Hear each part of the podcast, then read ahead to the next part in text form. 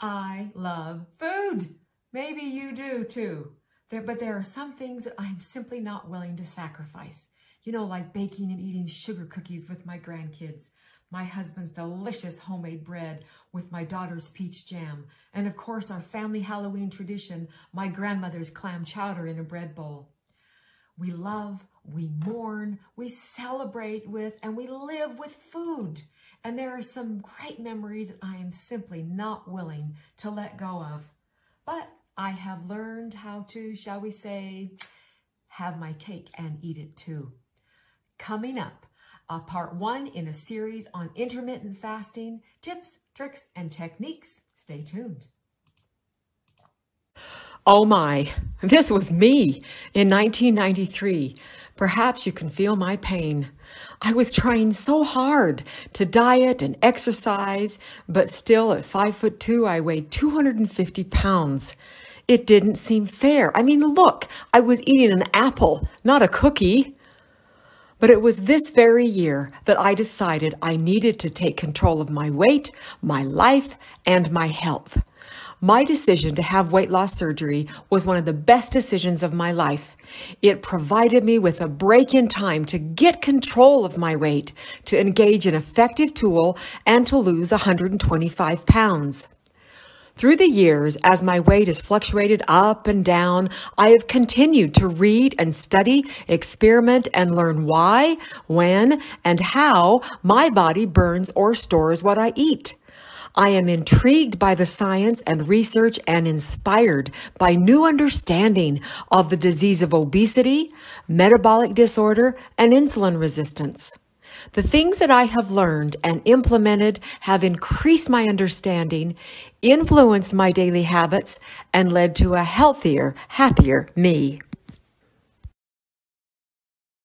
As I have shared in other videos and articles, I have recently come to understand that the weight loss game is not played by counting calories, it's by controlling insulin. And there are several ways to do that, keto or low carb dieting and intermittent fasting. A few months of intermittent fasting has repaired my metabolism, corrected my insulin resistance, and help my body become fat adapted, meaning my body has relearned how to burn fat and how to easily switch back and forth from burning, storing to burning. The eye-opening, life-changing work of Dr. Jason Fung, who wrote the Obesity Code, has taught us that humans exist in one, or one of two states. We're either storing or we're burning. Our bodies are not designed to eat all the time. We must simply stop eating to allow our bodies time to be able to burn what we have stored. Our hormones are in control. When we eat, insulin goes up. Its job is to store energy from the food that we eat. When we stop eating for an extended period of time, insulin, glucose levels go down, causing our body to search for another energy source found in our fat stores. Then another hormone, glucagon, stimulates ketone production, allowing our bodies to burn fat for fuel. There is an abundance of science and research on intermittent fasting, and the more we know, the more exciting it gets. There's some links below. But in the meantime, I would like to share with you some of the things that I have learned and tried and experienced over the last six months about intermittent fasting. Number one, start slowly. Honestly, it is as simple as stop eating after dinner.